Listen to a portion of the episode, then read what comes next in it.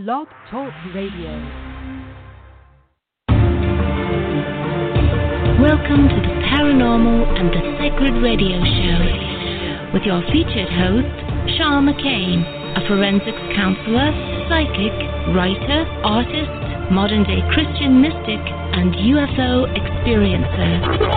Shaw introduced guests who are experts on all aspects of the paranormal and the sacred. The Paranormal and the Sacred Radio Show has been featured on Blog Talk Radio as staff pick. And now for your host, Shaw McCain. Hey, hi everybody. It's Shaw McCain of the Paranormal and the Sacred. I'd like to welcome everybody here tonight as we listen in on an extraordinary person. Uh, Michael Sellers graduated magna cum laude from the University of Delaware, where he was a Rhodes Scholarship and Danforth Fellowship finalist.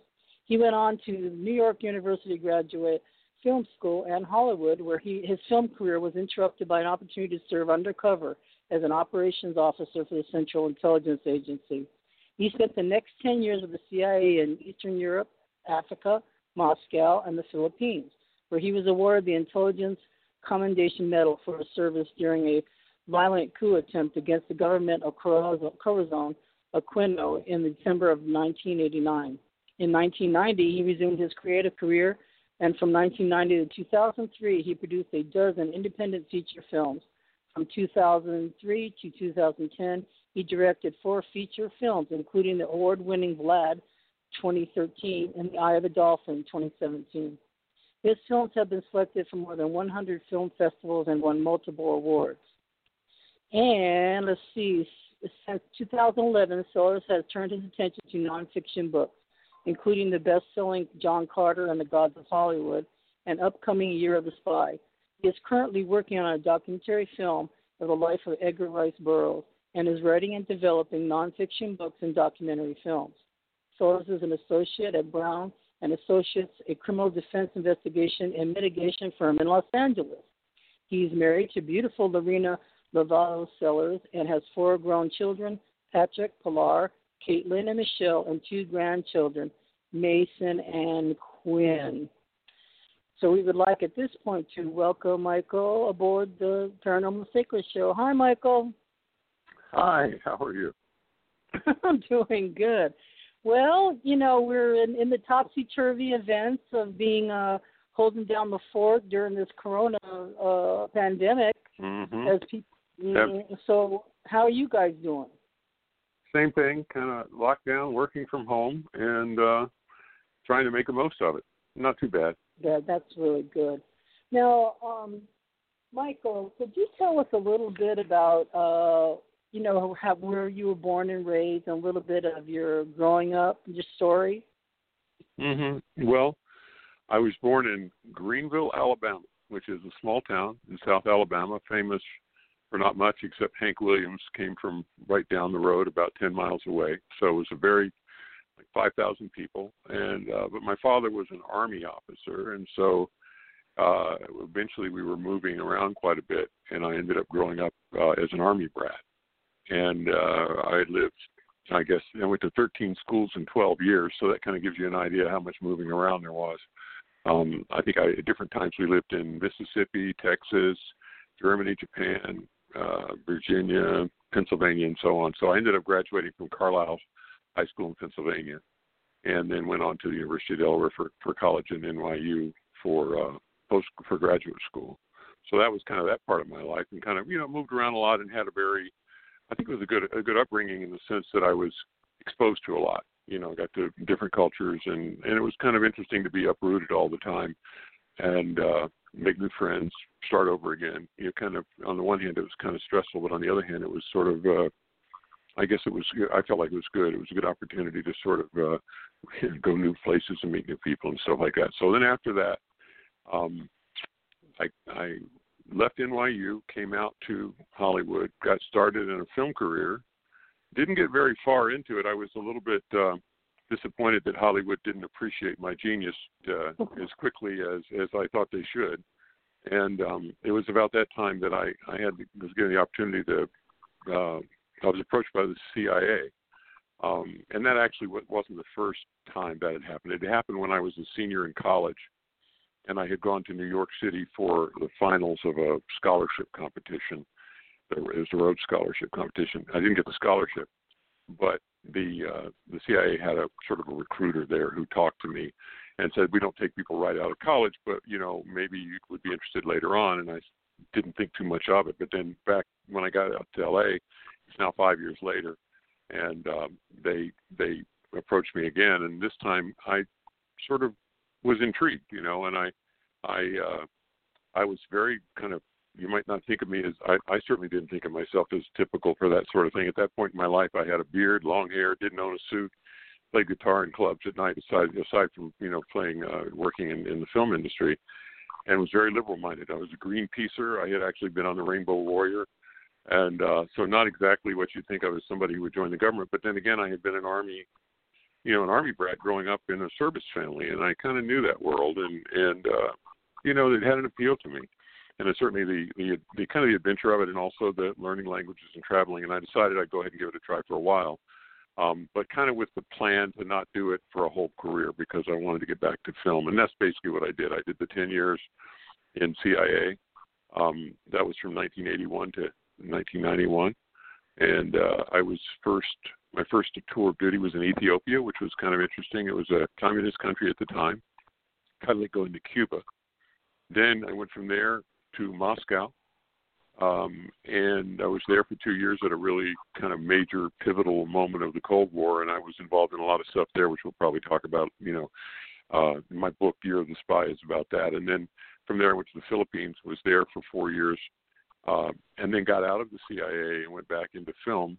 Only I did it in the Philippines to start with, so I, I set up a company there, and I was doing co-productions, bringing over U.S. companies and European companies to do filming on location in the Philippines. I did that from like 1991 for about eight or nine years, then came back to LA around 2000.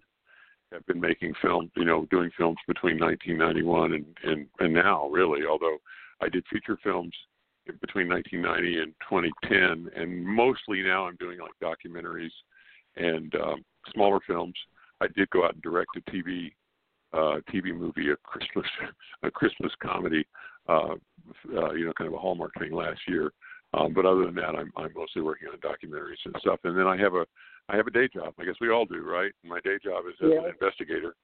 And I'm an investigator for John Brown and Associates. We do criminal defense investigations, and um, I'm involved in uh, all kinds of uh, criminal cases, criminal defense cases, and uh, with a lot of clients and some pretty interesting uh, interesting situations there. So at least I'm not bored, and I'm pretty busy, and I don't know when I'm ever going to retire. Probably I'll have to be 85 before I have a chance to even think about retiring. So uh, I got a lot of work ahead of me, I suppose.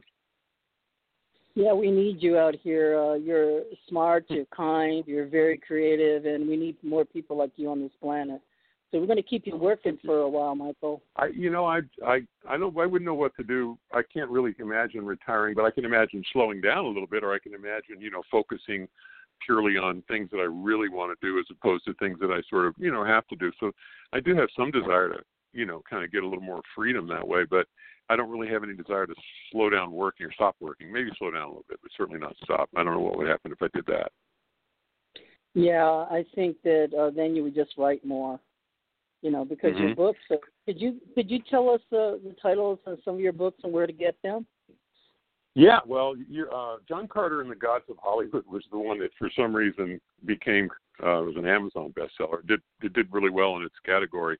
It's a it's a behind the scenes Hollywood story of the kind of epic uh, disaster of Disney's handling of uh, their film John Carter, which some people may know. That was a, based on a Princess of Mars. Edgar Rice Burroughs, a sci-fi movie. I happen to be a big fan of Edgar Rice Burroughs, have been my whole life. A lot of the documentary stuff that I do has to do with him and with his books. And um and so that book was one that I wrote kind of in anger when I saw how badly Disney had kind of bungled the marketing of the movie.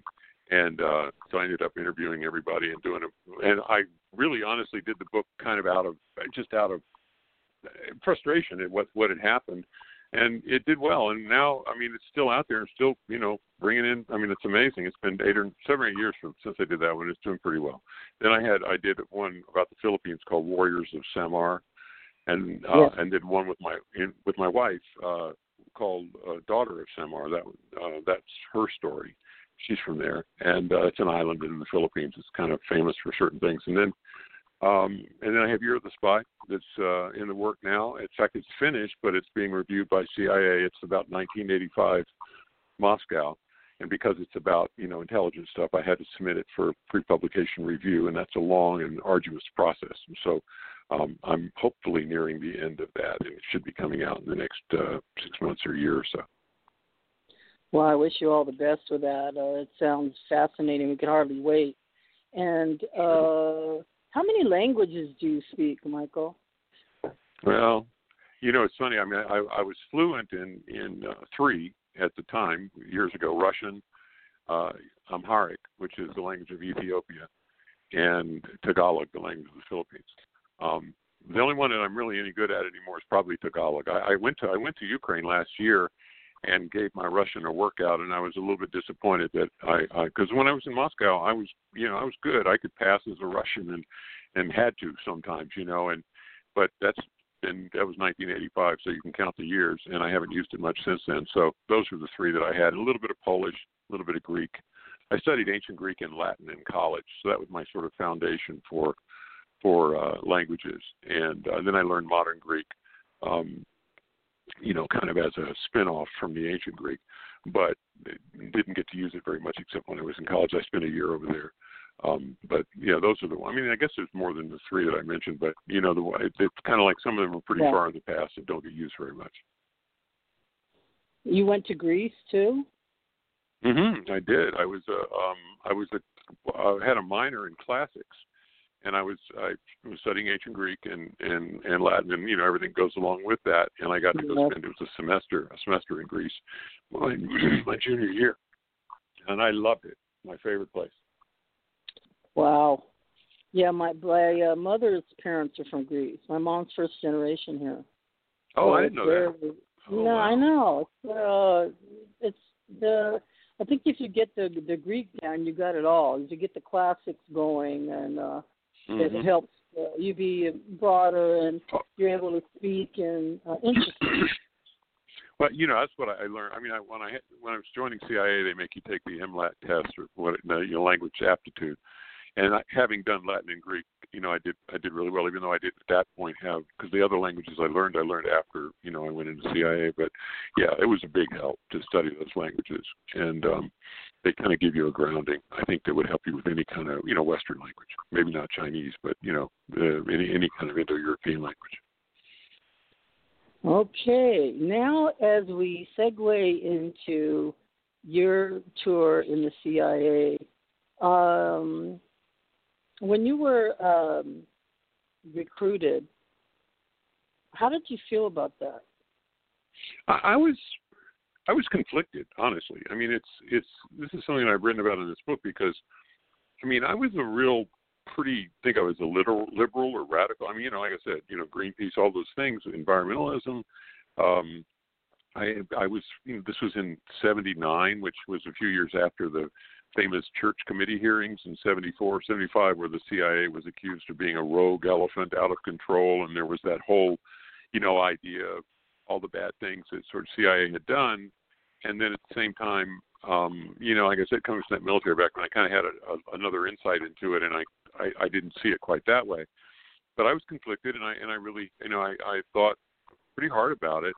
Um, talked to some people who you know I respected and of course through the interview the process of getting drawn into it is a very long you know it starts with you know one interview then another series of interviews then they take you to washington and you meet more people and do more interviews and have a, met, a physical exam and have a psychological exam and then a, a polygraph. And so through that whole process you're kind of gradually getting to meet real people that are really you know in the agency and you're beginning to get a a level of comfort. I did uh, and at the end of the day, I, I didn't have any any regrets, you know, when I went in, and I don't have any regrets now. But it was a process, you know, and it started from a place of being, you know, kind of drawn to it, and at the same time, mm-hmm. you know, wondering if I was somehow selling out or if I was, you know, kind of getting into something I didn't want to get into. Well, that's a lot to think about because I always thought of it in terms of, well, I can never talk to my family again Like, what am I going to talk to my friends about? Like, don't you have to keep a lot of secrets? Well, you have a you have a too. You know, in other words, one of the things about CIA, if you're undercover in Iowa, as I was, you know, you have a job, official job. Mine was the State Department diplomat. You know, and um, and so you you know you you you, you tell the story and you kind of explain it so many times that you kind of almost believe it. And in fact, you know, in an embassy or working that way, you do have cover responsibilities. So I was really doing real work, especially my early my first tour in Ethiopia. I did all kinds of real work for the for the State Department as well as my you know CIA work. But but I mean that that's an aspect of it. So yeah, but you you do you're lying to people. But you don't exactly think of it that way. You think of it as a playing a role. I mean, you know, it, to say as a CIA officer that you're lying all the time is like telling an actor that they're lying all the time, right? I mean, yeah, they're lying yeah. when they're playing a role, and you're lying. You know, you're playing a role.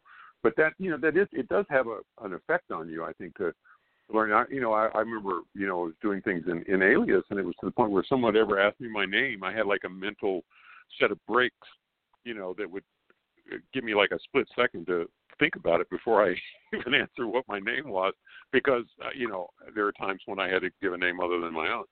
Um, you know, and it's sort of the same thing with your cover story. So that that part of, but then your family. I mean, you know, I was able to tell my mom and dad what I was doing when I when I joined, and then uh when I got married, I married somebody who was an officer in the CIA too. So um the, that was you know my first wife Lucy, who uh that's how we met was in CIA, and so we didn't have a problem. Although even even with that, we couldn't really talk to each other if we were working on different things because you have what they call compartmentation. So you know, although in general we could talk about it, we you know if we were on different projects, we wouldn't be able to talk about the details of our work to each other. But generally speaking, I so I didn't feel too burdened by that. You know, it was it was uh, it was it was kind of I think it was a trade off. You had that on the one side, and the other side you were in you know, you're kind of getting drawn into something kind of secret and exciting and interesting, and you know, me, it has the potential at least to be meaningful.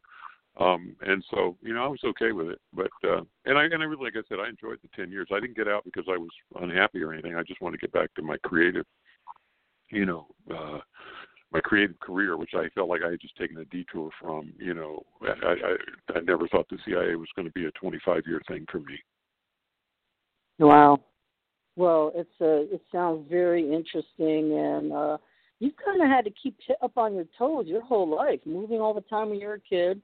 I had a similar mm-hmm. uh, childhood, but they used to say, "Are you guys in the army?" And no, I just move a lot. But anyway, uh, mm-hmm. uh, it it makes you into a different kind of person. You actually can think on your feet. If uh, you're throwing something, you make something out of it. You know, even if you haven't have nothing and uh, I think, I think that yeah. all kind of created created uh, or allowed room f- to for you to be creative and as uh, big as you are because because you have a lot of skill and talent. You know, I mean, I, I think that I really treasured that that upbringing. You know, I mean, there was only yeah. one time that I was really unhappy about. I mean, just think, just all those years, all those moves, I was fine with it except for my my sophomore year of high school, we were in Vicksburg, Mississippi, and I was supposed to be there for three years, so I was going to have sophomore, junior, and senior in one one place.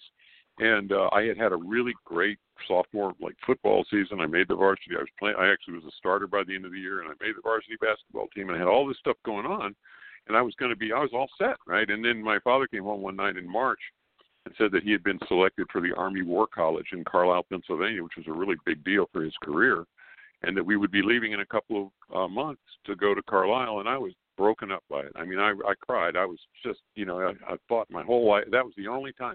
But you know, by the time we were in the car driving up to Pennsylvania, I was excited. You know, looking forward to yeah. it, and it worked out fine. So you know, that was it. But other than that, I, I don't remember ever being, you know, really distraught about it. It was just a way of life that we, you know, accepted, and and I thought it was okay.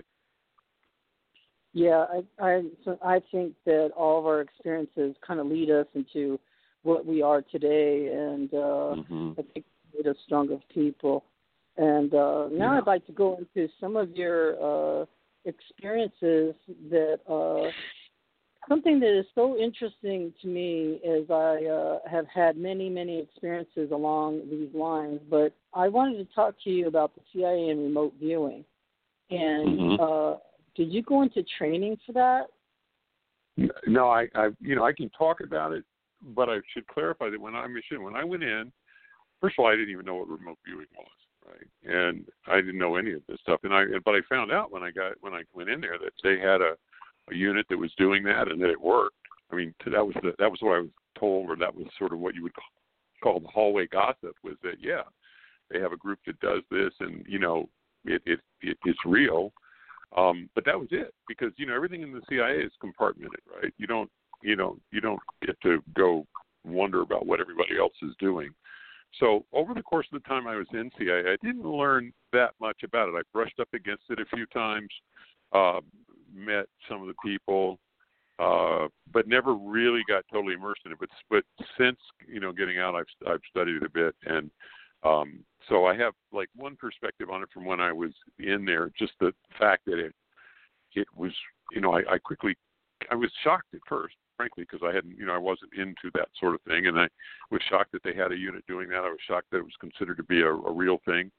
Um, I could see how it would be very valuable in intelligence if you could do it and, and make it work. Um, but then, you know, and subsequently, you know, they declassified the, the program in 1995, and um, and yeah. I've talked to people and so and all of that. So I've learned learned a bit that way. But it was it was just for me at the time it was really something about um, it, just to just think that it was something some you know grounded operation like the CIA would be doing that um, and giving value to it I thought was just really interesting, and it caused me to change my attitude about it, you know, completely. And uh, and you know, I, it was enough to sell me that it, it's real, and and then you know, it seems that it was. And you know, it's interesting too because they really began. The CIA began doing that out of fear that the Russians were doing it themselves and doing more of it and better at it. You know, some in like 1971, the the Russians, you know, the CIA got reporting that the Russians were spending like 300 million rubles on on this program, and then the next year it was supposed to be 500 million, and they figured if they were spending that much money, it had to be had to be real, and they better catch up because it could be used against them. And so that, like a lot of things in the Cold War, it was really spurred initially by the uh, by the Russians apparently gaining an advantage by getting ahead of America on it. Yeah, I do. I remember that because uh, there was uh, there was actually a little bit of news about it, not a lot, but I uh, had well, my my grandma, my yaya from uh, Greece, uh, mm-hmm. we say that she had X-ray vision mm-hmm. because she knew what you were doing all the time. So mm-hmm. what she would do is stand behind the door with a big wooden spoon and start whacking kids. She had nine kids. She start whacking mm-hmm. them as they came in the door or for whatever they did. You know what I mean? Mm-hmm. And um, that gift has skipped my mother, but has come to me.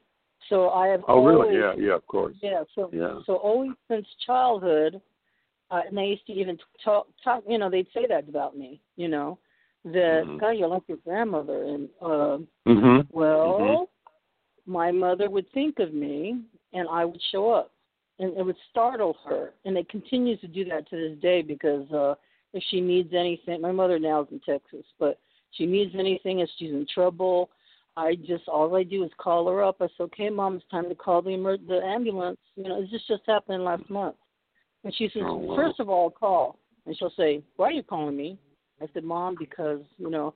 I'm your conscience. I'll, I'll joke with her like that. You know what I mean? And then I mm-hmm. said, Mom, what's wrong with you? She said, well, I can't move my leg. So I had her in the ambulance and gone, and it doesn't matter how far away I am, you know. And wow. another example is that I'm very close to to everybody that I'm close to. It's easy for me to to do this, but mm-hmm. one time my son went to China, and I just had a weird feeling about him.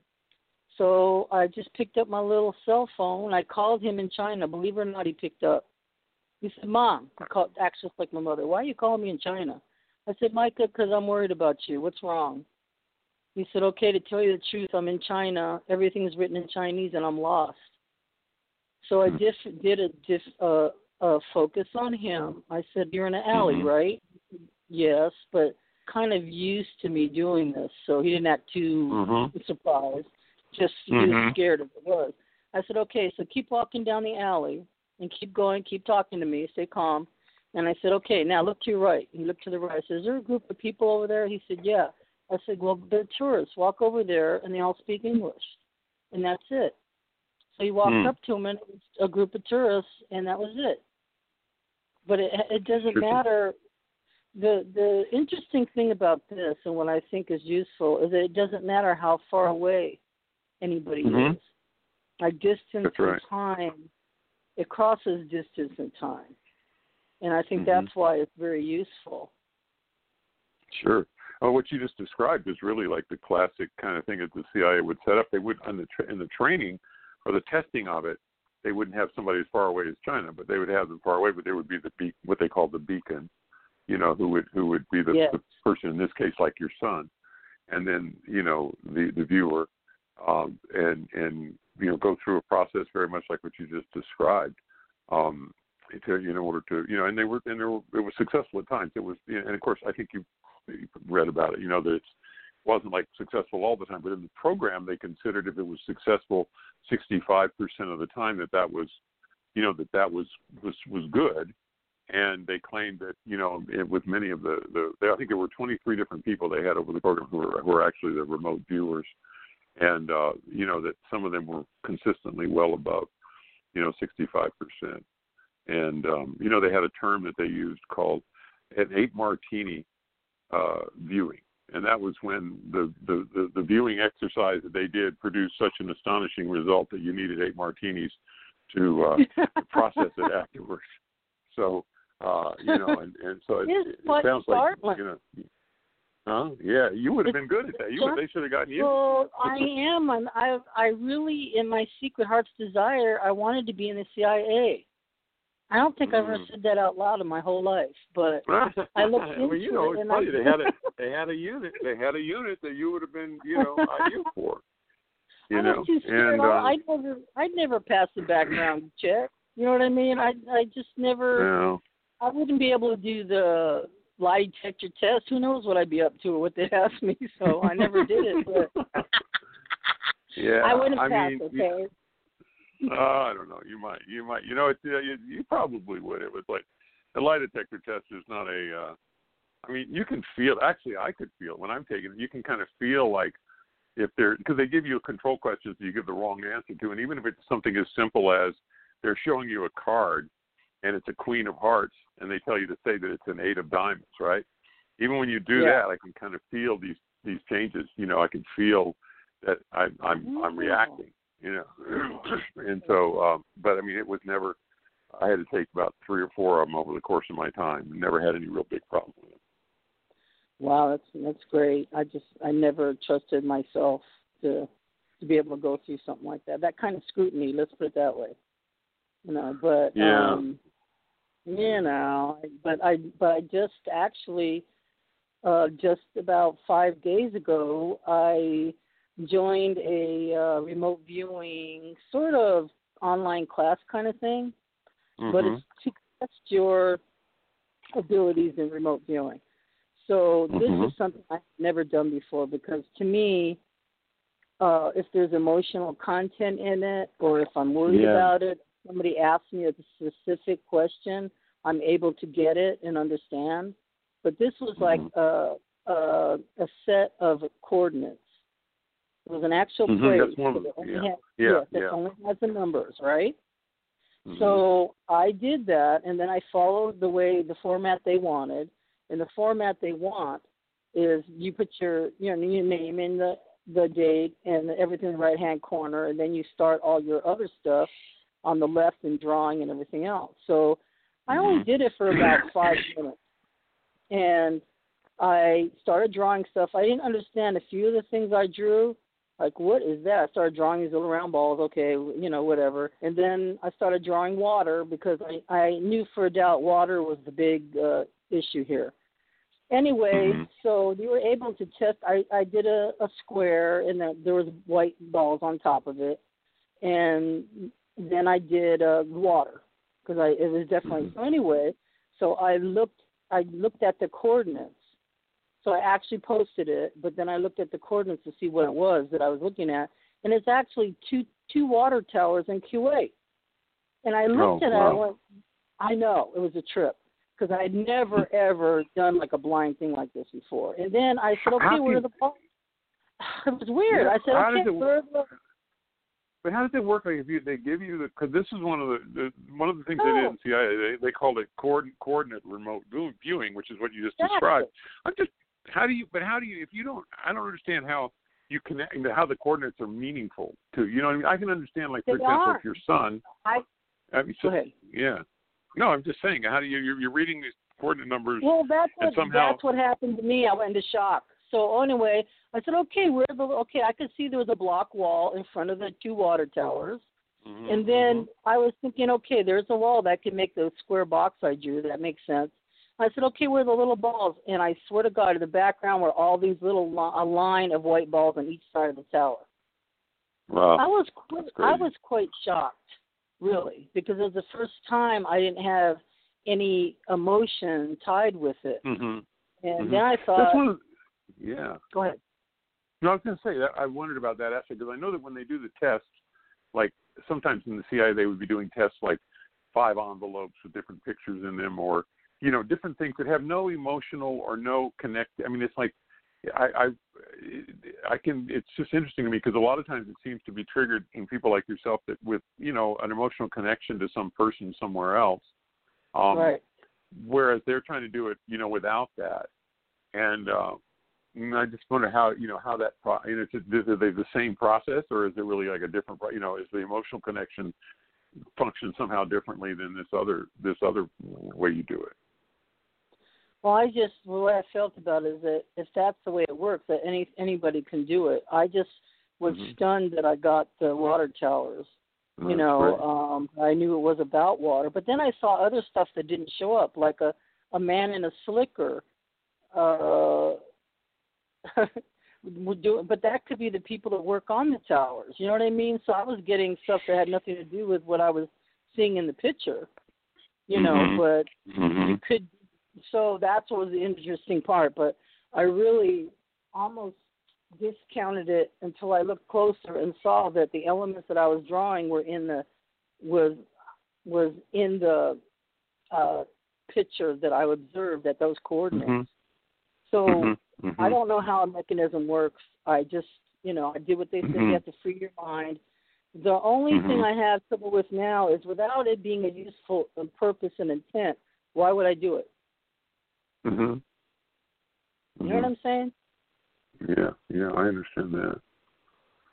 Yeah. You know, the CIA thought it was an it was a capability that sort of everybody either potentially had or in the past humans had had and Somehow it had been sort of uh, that was their way of, I guess, rationalizing it. I don't know because you know that, that this is not like uh, that. It, that it is a it's a it's something that humans have or have had but have sort of lost, and some people haven't lost it, as opposed to it being something that um, you know that only certain individuals have or have the potential to have. I don't know whether that whether that has any truth to it or not, but I know that was their their kind of working theory about it. Um, I agree with you because I think that uh, there's certain humans have certain gifts that have been kind of filtered out of our civilization. But I have been actually, I went all the way back to uh, uh, Russia from the beginning, like for the 100s, all the way Mhm. up to now, because I wanted to know, you know, not to try to get into a thing. I hope I don't start, but I wanted to know what Putin had to do with our government. Like, what is this whole drive to uh, undermine or get control over United States, or what? You know, what's the whole background? I ended up going through Wiki and doing the whole timeline. And it took me a few weeks to get through Mhm. the entire history of Russia, but there was a lot of things going on. I mean, a lot of underhanded stuff going on all through the centuries. A lot of Mhm. murders, a lot of murdering, murdering of cousins and siblings to get power, a lot of land grabs, war, over and over and over and over. But part of it, there was also these people that uh, that were healers, and they actually would call on these people because when you're doing a studying a timeline like that, you end up going off track and on. You know, you you see somebody's name and you go track them and whatever. Mhm, mhm. Anyway, so there are people like in the middle of Siberia, that would be called upon just because they were healers. They called them the blood stoppers. Let's say you had a deep cut and a wound. And they would mm-hmm. call this person that would be known for healing that, and they would come and they heal each other.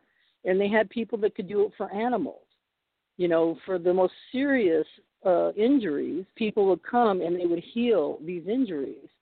And they were, mm-hmm. they, it was depend, they depended on it. It was like what you were talking about. It was like there was a mm-hmm. dependence on this skill that we've kind of uh, kind. I don't know if this uh, shutdown gets any worse. We might have to start depending on this again. we can't call yeah. each other or talk to each other anymore, we might have to start mm-hmm. doing it again.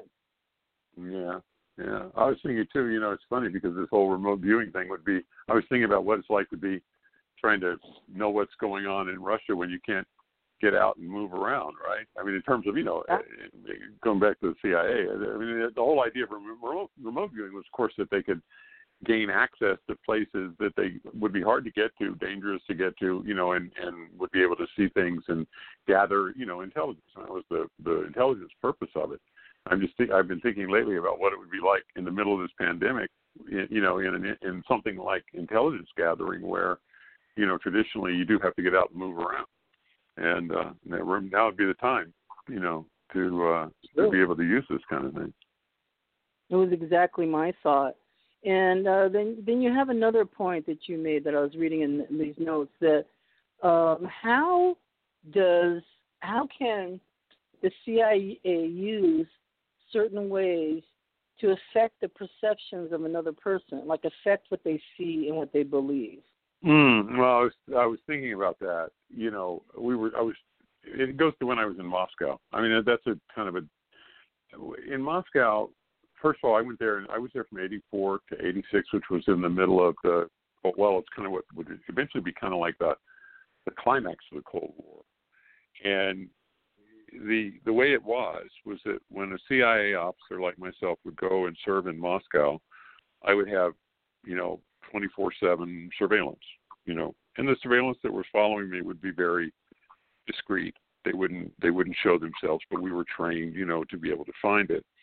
And so, but our the the game, if you will, the espionage game that we were doing in Moscow, involved on perception on our side in the sense of being attuned to our surroundings. I've never been as attuned to my surroundings as I was when I was trying to do something naughty in Moscow under the noses of the surveillance, right?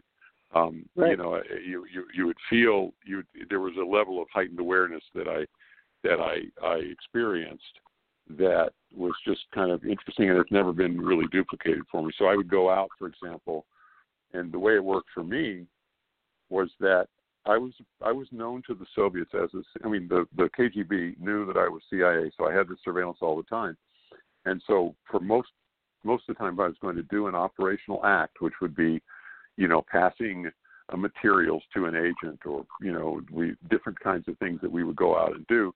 I had to escape from the surveillance without them knowing that I was gone. Perception was that they knew where I was, but they were wrong. I wasn't where I wasn't where they thought I was. They might think that I'm at a party and in the apartment of some embassy colleague, but in reality, I'm somewhere else on the other side of town. And there's been some some device or mechanism that we created in order to make that happen. But the, the surveillance is sitting there perceiving one set of one sort of reality, and you know I'm I'm over I'm somewhere else. We used uh, they actually brought magicians, you know, into the CIA wow. to to to train um, us in not not exactly the one I just described, but the other kind of thing is like we would do stuff under surveillance. So there's surveillance following you around, and you kind of go through a little configuration like a double corner kind of thing and in that double corner maybe you put a package down or you pick a package up or you make a make a signal or a mark or you hand off something to somebody who goes you know somewhere else. But in doing this the training included magical magic techniques to teach you how to redirect people's perceptions away from what you were doing you know. So in the same way that a magician would you know try to direct your your perception so that to to be able to achieve the effect that he's trying to achieve, if I was doing what we would call a a brush pass where you're handing off a package to an agent who's you know you're going to only touch your your paths are only going to cross for one second.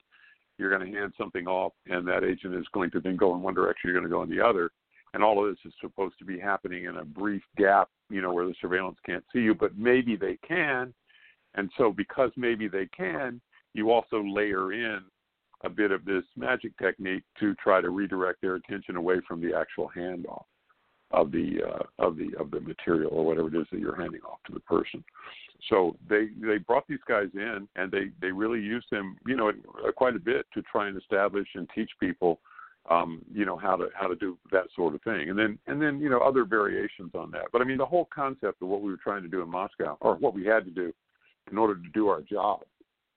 You know, you just imagine if you're if you're living someplace and you're under 24/7 surveillance and you have to go out and physically meet somebody or exchange something with them, um, you know, how are you going to do it?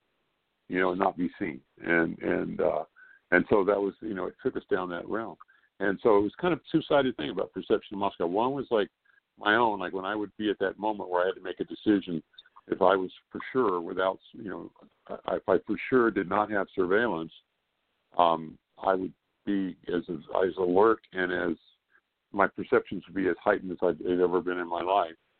Um, and and uh, and on the other hand, we were trying to manipulate their perception of what was going on, um, you know, in another way. So all that stuff was kind of, um, you know. And the other thing I, I was going to mention too, it's funny. We used to talk about seeing ghosts.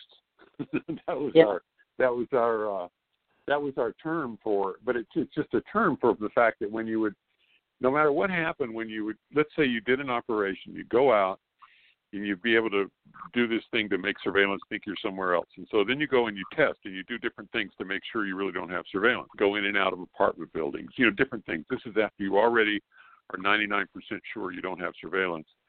You do things to try and you know if by somehow by some mistake uh, you've made a mistake you're going to flush them out by doing provocative we call it provocative maneuvers.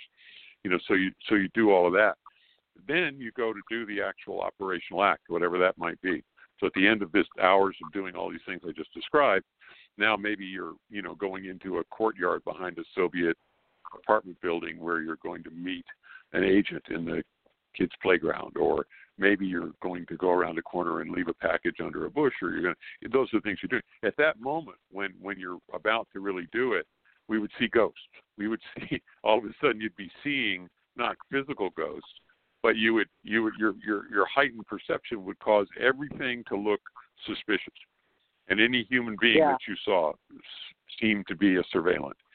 And we actually had it, there has a there's a history of a few officers, one in particular, who just really couldn't pull the trigger on his operations because every time every time he got to where he had to put that package on the ground or meet that agent, he was seeing the ghosts and he would abort because that was what we were trained to do. Is if you thought you were under surveillance at that point, then you would not do whatever you were going to do. You know, you'd abort the mission, and you know there would be some provision with the agent's communication plan to do it on another day or something like that. And he couldn't do it, and he just we know was was struggling every time he uh, virtually every time he went out and uh so you know it's it's it's it's interesting how these you know I, and I, I guess into remote viewing and stuff like that just because it's the only time I experienced anything close to feeling like I had a level some special level of perception you know? And uh yeah. but even that didn't come close to being the real thing that you can do. Well I can see how that can become a problem. You know that uh it's reminding me of uh how do you feel about um, is there actual? Do you feel like there's actual time slips where maybe you are perceiving something that is about to happen, or do you know what I'm talking about? Just before yeah. it happens. You know, I I don't know. I, I it's funny because I'm. You have certain things that happen that don't. I, I guess I do see some things happen occasionally like that, but not enough in my life to make me feel like it was upset for me. You know. Um, yeah. You know, I, I feel like another thing too would be like trying to cultivate it. You know, trying to. There's things that if you con- if you consciously work on cultivating, you can kind of develop, I guess. And I haven't really worked, you know, in that in that direction. Um, it's kind of like memory. I mean, I I had something happen to me the other night. This is not exactly on the same, but it, it, it's a little bit like this. I was I went to bed ahead. the other night. I went to bed the other night. And I play guitar and, and sing. I used to write songs, and and um, I was I was in bed. I'd been in bed for like half an hour, and I was almost asleep. And suddenly, I remembered the opening two lines to some song that I had completely forgotten that I had ever written. This is you know 40 years in the past, and I had Wow. I had completely, I mean, that song was completely gone from my mind. And all of a sudden, I heard the lyrics and could hear the melody. And then I thought, oh, wow, this is interesting. And I'm kind of waking up because I don't want to lose this because I remember it was, it was a good song that I liked. And, but I could, all I could remember was the first two lines. So then I kind of went back almost to sleep.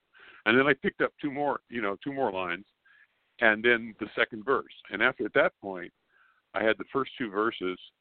I still couldn't remember the chorus and I said, I got to get up. I got to get up. So I got up and I came into my little studio room and took out my guitar and turned on my iPhone so I could use it for like note taking, right? And I and then I and then I suddenly remembered the whole song. And then I it's when when I remembered it, I played the whole thing start to finish, remembering all the words, all the chords, and everything. And this is something that I swear I have not even crossed my mind in more than 40 years. So, you know, how you dig something like that out, sort of in some Mhm. way that it just kind of manifests itself for you that, that's what I'm wondering about is how do you make yourself more receptive to that sort of thing, and how do you? Because I don't think I've done a good job of that, you know. And that Well, was something where you- it sort of happened. I hope you recorded that.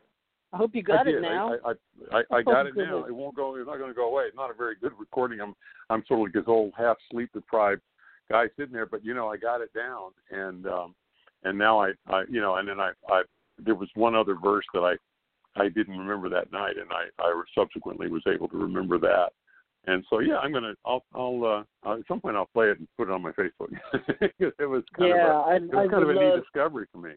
Yeah. It really is. I'd love to hear that, but I have heard now that we're talking about our current uh, situation. I have heard many, many occurrences just like that. Mhm. Things uh, returning to them that they lost, or Mhm.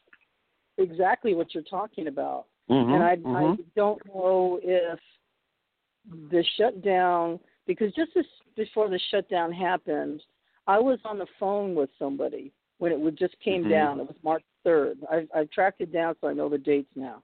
It was March third. I was in. I was actually having a conversation with a guy. He's actually, by coincidence, he's a musician.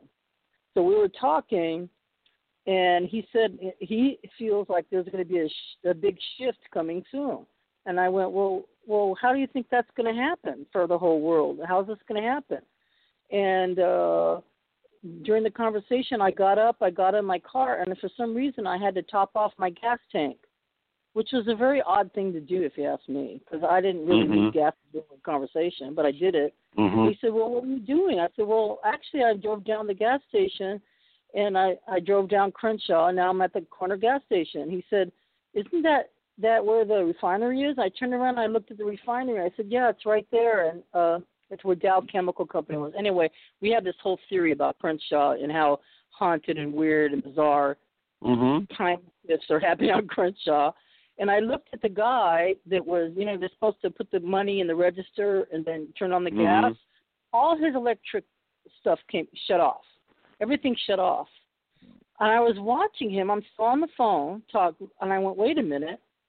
And his whole thing shut down. This guy started, this young guy started sweating bullets. He was very terrified. You know what I mean? Like he maybe hit the wrong Mhm. button or something. And Mhm. I said, "Well, this is strange." I I told uh, my friend on the phone. I said, "You know what? The shutdown's happening right now." He said, "What do you mean?" I said, "We're talking about something that's going on immediately while we're talking about it." And I told the guy that was doing trying to work the electronics and the cash register and everything. I said, uh, "Can you please just calm down?" And so I said it like to calm down. And so I'm trying to to help him just refocus and calm down so the electronics will turn back on. I had a feeling. Mhm. That's crazy. Yeah. and you know what? It worked. He calmed down Yeah. and it all went back online. I said, "Oh, good, it's back Mhm. online." So I was Mm. driving home. He said, "Why did you do that? Why did you?" I said, "I have no idea." He said, "But Yeah. that's the way it's going to come down." So that was the the day. The next day, I actually went to one friend's house. After that, it's been locked down ever since. That was it. Oh, Everything flipped. wow. Wow, I know that's, that's crazy. how abrupt it was. Yeah. And I was able to backtrack and figure out what was I doing because we were Mhm. kind of me and him were expecting it, and I don't know how many people worldwide were, but I didn't Mhm. know it would be totally the whole world. I had no idea. I knew it was a big change, and it's Mhm. happening now. I Mhm. wasn't aware Yeah. it would be worldwide Wow. or this extent. Well, it sure is. Yeah, yeah, no, absolutely is. Hey, I had a que- question. Do you think that you it, something reminded me of this a minute ago, and I, I just wanted when I was talking about digging out an old memory that it was completely gone. Um, yes. Is is there any similarity between that? I, I, I, here, there was another thing that I worked on at one point, a project of mine that I was doing just sort of for fun, but I actually thought it would be a a, a possible project or even like a, an enterprise, and it was called I called it the Memory Lane Experiment. What and for me, what happened was I, I I went back to where I was living when I was five years old in Washington D.C. And we were actually living in Bethesda, Maryland. And I went online and I started doing things online to try and like I didn't know where we lived, but I kind of had an idea, and so I started looking Google Earth and kind of, you know, and as I as I kind of moved around, I found the apartment building, and all of a sudden I was seeing street names that I remembered. And then as I saw the street names that I remembered, all of a sudden the memories from that period when I was five started kind of flooding back, kind of coming alive. You know, what I mean, they were like, it was Yeah. like a lot. I mean, you know, it's like, oh, I remembering things that I long, long, long buried, deep, deep, deep in my, you know, kind of lost, I guess, basically. Yeah. And I thought, wow, what a cool thing, you know, because like when you get older, like my mom now is 92, and you know she's having a real hard time remembering stuff. But what if you had? Because what I did is I set up like a timeline on a website, and I had like for each year I went and found artifacts and you know and, and things that I could either find online. Because remember I moved around a lot, so I was in different places, you know, at different times, and I would go and find where we lived. I would look for things that I could put in there, personal things and photographs and stuff, and then it, it created a kind of a memory jogger. And my thought about it Yeah. was that okay, when you get when you get older, right, and you've kind of lost all of that, wouldn't it be nice to have it? You know, to sort of have have that sort of thing to kind of trigger or or jog your memory. But I, is there anything related, you know, to the idea of like accessing lost memories as opposed to accessing other things in the supernatural or para, para, paranormal? Is it uh, there any connection to that, or is it just a different process altogether? There is my my guest next week. Actually, she's in it. We're going to be talking about that, and uh, she's big on uh, whether we have creative dreams, past lives, and everything else. But I was Mhm. at a um, about the jogging the memories. Uh, I cannot be hypnotized. I don't know why. I, I've been tried. Many people have tried to put me under hypnosis, and I feel like it's a good relaxation technique in all this, you know. And uh I went to this one uh it was a really awesome group of people. It was up in Burbank, so I was at this uh this sort of a lot of paranormal people were there and it was really great. And she asked, you know, uh did people believe in past lives? And I um was the only one that didn't raise my hand. Everybody believed in past lives. And I said, Mhm. Well, why don't you believe in past lives? I said, Well, I really uh, don't understand how that would work or how does one soul pass through many bodies? Or you know i don't Mhm. understand what it means by past life. And this is what you said Mhm. that make really good sense to me. And it's the only way that i have had it make sense. That we have a dna memory of those in our past. We have Mm. the dna it's written on us.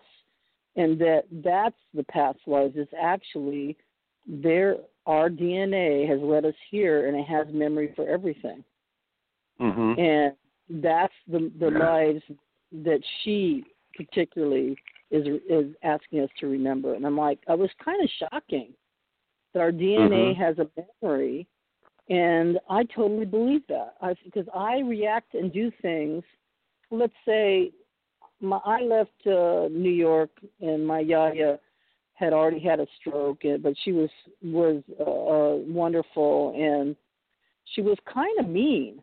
You know what I mean? Because she was Mhm, not cutting corners with people, and she knew Yeah. everything. I was little. I found her extremely fascinating, so I would kind of taunt her a little bit. You know what I mean? Mhm, She told me to get away, mhm. move Poke at her. closer. She get told me to, she told me to get away, and I would move closer to her. I just found her fascinating. You know what I mean? I didn't know what she was going to do to me, but I had to be close to her. Uh-huh. And um I have these memories of uh, okay, so I have her. I know my yaya, and I was little when I left, so I can talk Greek baby talk, but unfortunately I can't. speak. anyway, um, we came here, and so when I'm cooking, my mother cries. I said, "Ma, why do you have to cry every time I'm cooking?" She says, "You cook just like your grandmother." And Oh. I, I, inside of me, I have a memory of her cooking, but I was so little I Mm. couldn't accomplish that task. But as an adult, Mhm. I cook just like her.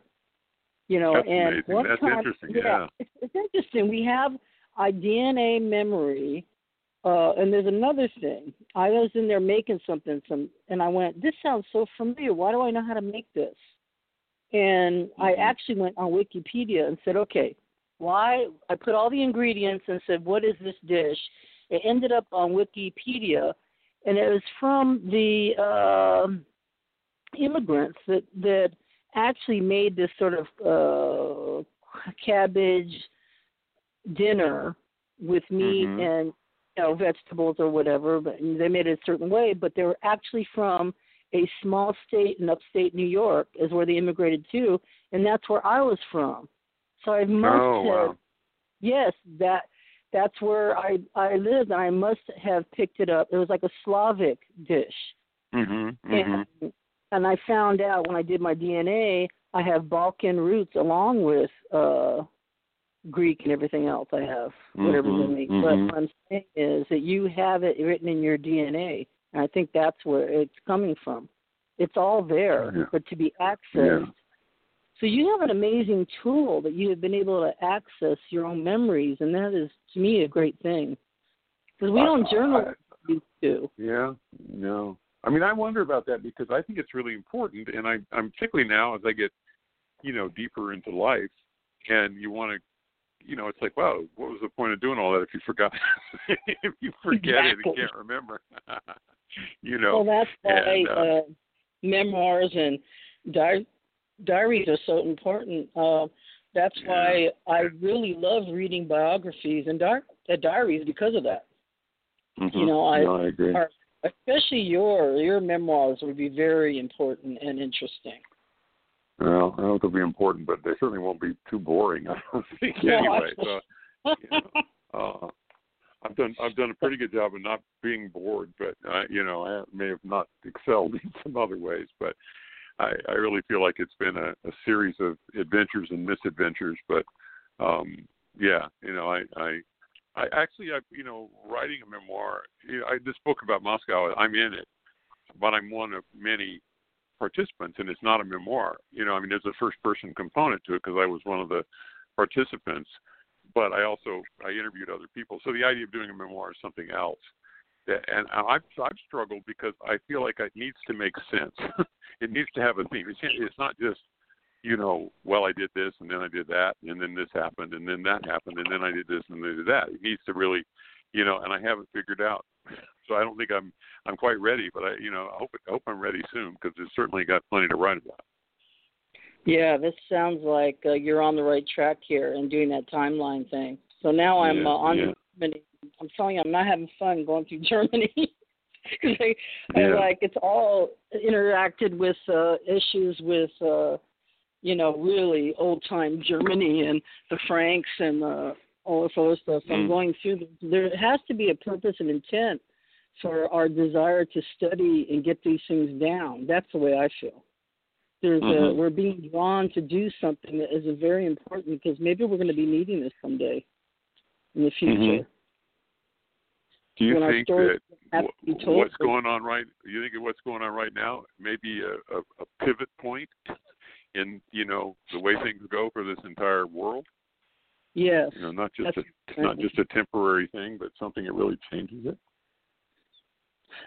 the way I feel about this is that this is just one of the uh, changes. That there's another one coming, and I don't want people to get really upset about it. But I think it's going to be another kind of crackdown because people are seem very eager, eager, excuse me, to return to what it was like when it may never be the same, and that we we have to change and adjust. We have mm-hmm. to. That's why I brought it up. That um, mm-hmm. you have been raised on change, and so have I. Mm-hmm. You know, we have to be able to change any second. Okay, now it's this, now it's that. Okay, you know, me mm-hmm. and uh, uh, friends have discussed what cation goes down. What if it does? Then we're going to have to learn another mm-hmm. way to communicate. You know, and we will. Agree. I've really been talking to my wife about what if we end up in some dystopian situation, right? Because I can, I, to me, it feels like we could. You know, I, I've never been one to.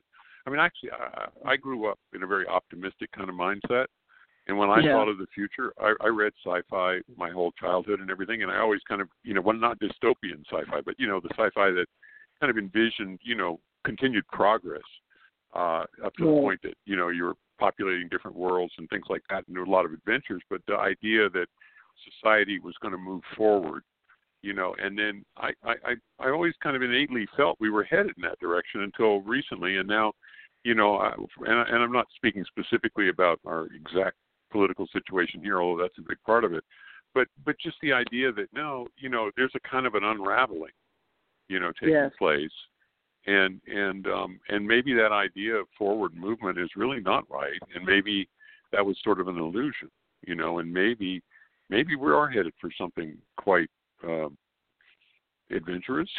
I mean, that was that's the positive yes. spin I'll put on it. It's you know? gonna be. It's uh, no. It's gonna be good because I don't say it's bad. I'm just saying people's reaction might be some of them bad, but mm-hmm. I I feel like uh, it's a positive thing. It has to be that. Mm-hmm. um I think we've we've uh, take on such a way that uh, we've hurt our planet enough.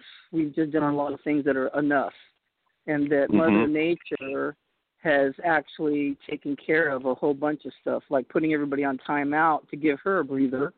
And all of mm-hmm. a sudden, within two months, all the animals are back in, in Griffith Park, or not Griffith Park, uh, mm-hmm. Central Park. Uh, what, what else is going on? It's like it's incredible. Yeah. It's clear, clear water in Venice. I don't think I've seen that in my Mm-hmm. lifetime.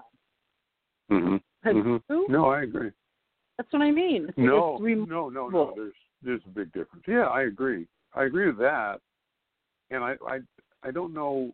I mean, well, those are the there are definitely some positive, you know, side side effects, or maybe there are underlying principal effects of this this whole thing. For Yeah. me, I kind of feel like we're the world and this country were in need of a good slap in the face, and we just got it, you know. And and maybe Oh, maybe it'll uh maybe it'll kind of wake us up in certain ways. Um, but then again, you know, I continue to see things that make me think, no, it's not going to happen like that. well, I'm, I'm right there You know. with you. 'cause I agree with Yeah. uh, your commentary and uh, everything that we've been seeing on Facebook and talking about. That you know things are quite uh, extraordinary, and uh, I feel like you know we just have to be prepared. And if we go in a, in a spiritual manner and go with love, I think we'll have less fear of what's next. Mhm. Mhm. you know because it must have happened somewhere before uh how how could uh because we it was me and a, a friend had been tracking it but we felt like we couldn't really have this conversation in front of a lot of people because it was too odd.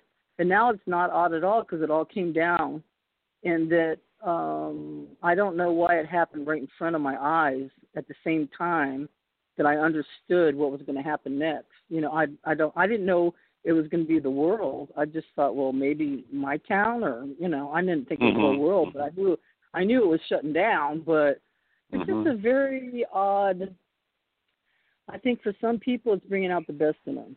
For other people, they're Mhm. panicking and they're trying to go back to the old way when a new way, I think, is uh, is happening. A new, maybe a new old way, maybe more I, I, altruism. no, I I agree. You know, it's funny. I I've been I've been sort of reluctant to say this because I know there's a lot of suffering going on I mean, yeah, and and you know, my own family, my wife's, you know, her she works in a casino as a floor manager, and they shut down early on, so she's been, you know, out of work, and so that creates financial pressures.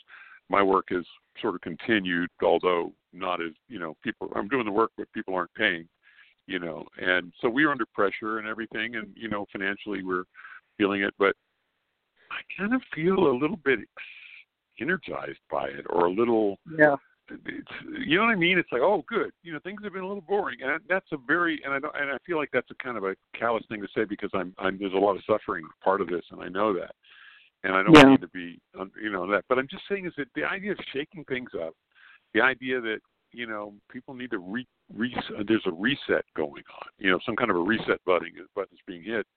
Um, and that we don't know. You know, the idea that the assumptions about how things would be going forward, this really shakes those assumptions because you realize how fragile everything is. And uh and so I, but I'm sort of I feel good. I feel kind of I don't know, maybe embracing the adventure of it. But I don't know, you know, check with me a little while. If it gets really bad I may change my mind about that. But you know, so far that's been kind of the the feeling that I've had um as I look ahead and wondering where where this is going to end up. Well, I feel that it's really brought the best out of a lot of people. So many people are reaching out any way they can. You know, like in Italy, the people singing out their windows. Mm-hmm. And, mm-hmm. You know what I mean? And the beauty of uh of people reaching out to each other. So, you know, sometimes that's what it takes. I hate to say it. We take have to take a hard hit just to uh bring out the best in us. You know, do you think uh, that? I, yeah, I I agree with that, and I wonder though. I mean, I just it just this should have been there should have been more of that in America. Yeah. And I mean, uh, you know, there's sort of like some obvious, you know, you can blame certain people or certain things about it, but the fact of the matter is that we're so politicized, so so polarized in this country that it, we didn't get nearly as much of that as we should have. You know what I mean? And I'm talking about that feeling of solidarity, that feeling of common purpose, the feeling of we're in this together, and the sense of, you know, because oftentimes uh, there's so many people doing so many acts of kindness and love and courage out there now, and and um and and yet, you know, mostly it's like bickering this and that, you know, and and I mean, you know, and so that's the the dominant feeling is one of irritation, frustration, you know, as, as opposed to kind of getting that feeling. And every time I do see something, it makes me feel that way. I really wish there was more. I wish I could find more of it. And I bet there is more out there that I'm just not picking up on. But I think it's a really important idea that that's that's a manifestation of the situation that people are people are you know there is good a lot of good a lot of people showing really really good character you know in this process.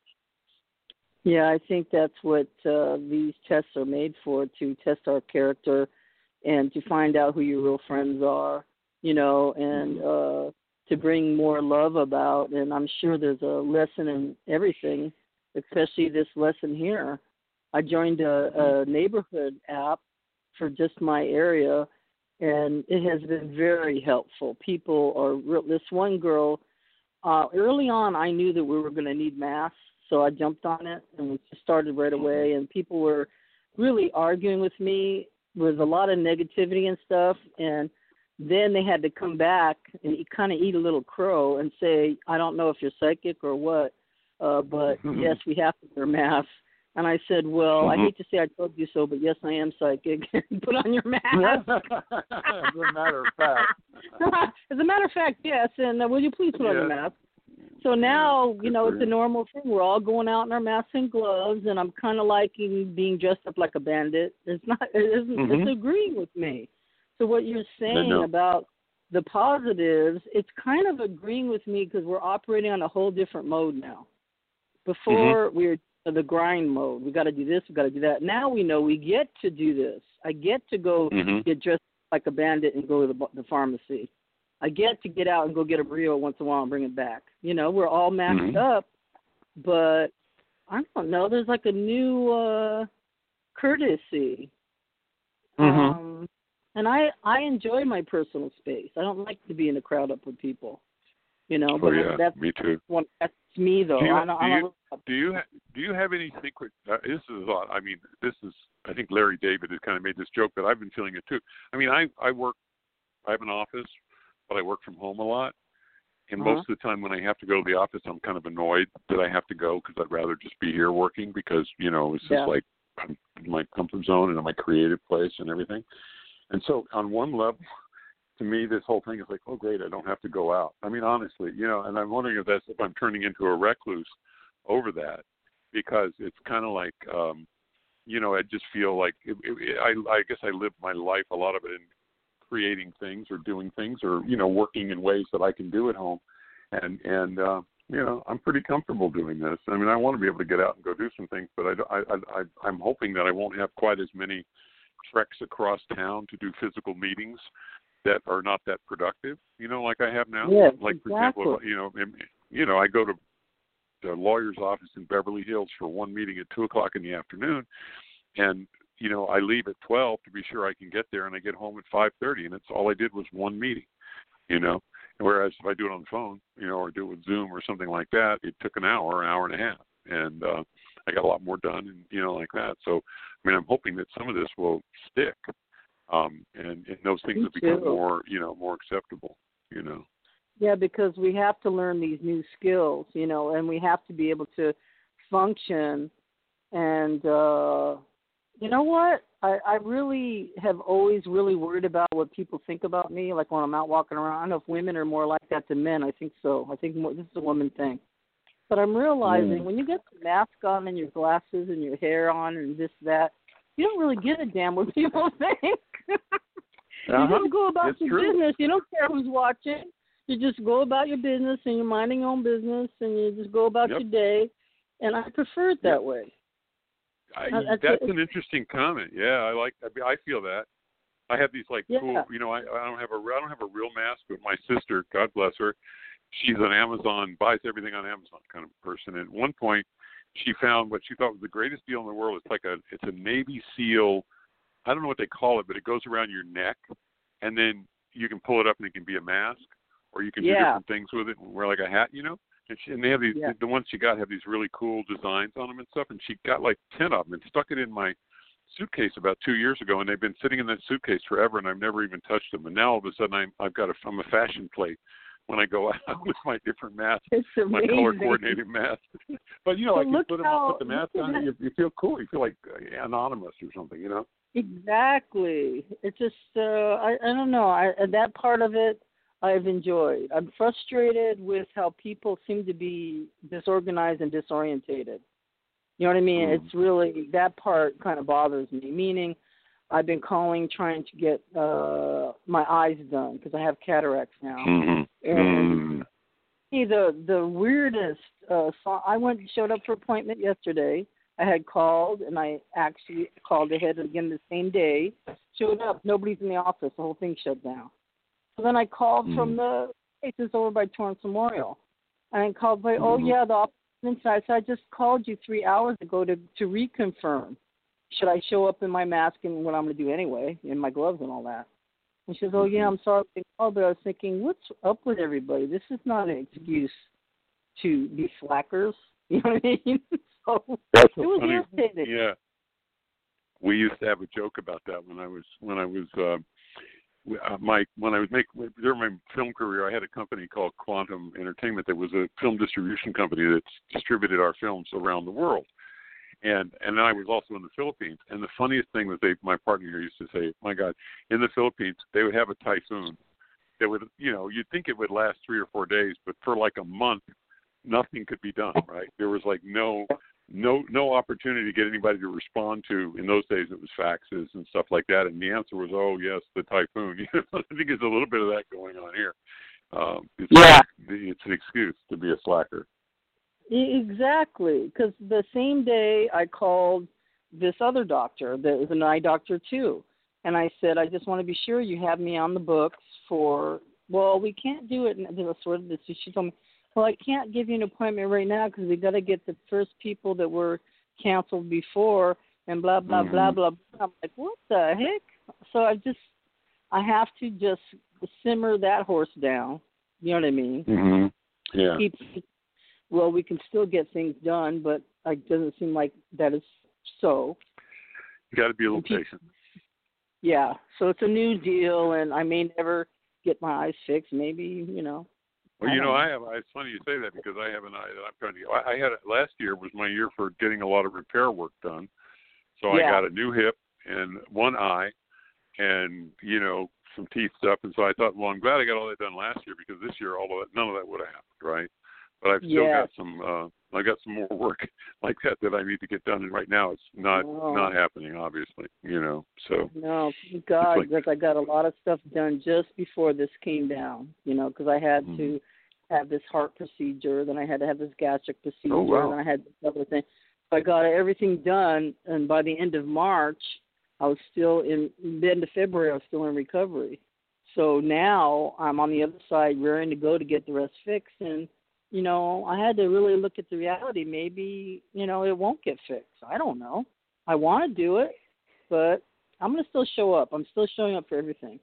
So I'm doing the Mhm. telecommunication, the tele doctor visits. I'm doing all of that. You know, I'm still doing it. oh, that's good. You know, That's and good. I, yeah. So you just gotta know how to back up and take your stuff gracefully. Well, I really, really have enjoyed your talk. You know, it was wonderful to have you uh on the show today, Michael. It was really uh very insightful. I don't know about that, but it's fun talking to you, and and uh, I, fun. I enjoyed it. You know, and I'm I'm kind of uh, we got a lot of got pretty wide ranging, you know, discussions, but uh, that's fine. I mean, I really I really Yeah. enjoyed it. I'm, you know, I hope that we get through this thing okay, and we all end up on the other side of it, and people get, you know, you're not gonna. There's going to be a new normal. There's not going to be a return to the way it was. I don't think any time in the, you know, maybe never. And uh, but it's kind of you know people you, you're right and i think in focusing on people the, the good that's coming out in people maybe that will create some kind of a positive change you know meanwhile we just have to hang in there That's right. Everybody just hang in there, and I wished all my best to your family and uh, all your you. friends and all all uh, your peeps on Facebook that I've been reading. It's, uh, it's quite interesting following you. You Uh, got some my- smart, my you got therapy, some smart. It- yeah, you got some intelligence, intelligence. How do you say it? Intelligista following you around. intelligentsia They Yeah, like to they're think so. smart. yeah maybe i don't know You're smart, a little too Yeah. smarter than smarter than me, but uh no I don't know. I don't think that come on you got a Oh, different kind all of right, smart. all right. So give us the title of the book and where where people can get your stuff and what to Okay, well, my book, well, the one that's, uh, you know, my Hollywood book, John Carter and the Gods of Hollywood. Best way to get it is on Amazon. Actually, for all of them, it's on Amazon. It's because otherwise they're spotty here and there somewhere. But that one has uh, has done well, and if you like Hollywood behind the scenes stuff, um, that's a good one. And uh, we the um, Year of the Spy is coming, not out yet, and uh, you know that's the one that is going to be i think my magnum opus i i hope because it's a really big story about what happened in moscow in 1985 and um and it's you know i'm just struggling with the cia and getting them to um agree to that it, you know we've kind of cleansed it of all classified information. Um and so you know that's that's the one that's coming soon but it'll be available there. And i have year of the yearofthespy.com is my website for that which if anybody ever wonders what's happening to it they can check there but um, those are the two things, the, the two bigger ones. There's a couple of smaller. Oh, I will put a pitch in for my wife's book. My wife's book, Please do. the da- daughter daughter of Samar. My wife is from a small uh, fishing village on the island of Samar in the Philippines, and she had an incredible upbringing. Um, her journey, talk about journeys, right? Her journey has been a journey unlike any other that I know of. From from basically growing up in what was almost like another century and then finding her way first first one in her family to finish high school, the first to go finish college. You know, she just has done all these things, and she was the youngest of twelve kids. A family of a fisherman who went out in a one man boat, paddling his way out and catching blue marlin, just like the old man in the sea kind of a thing.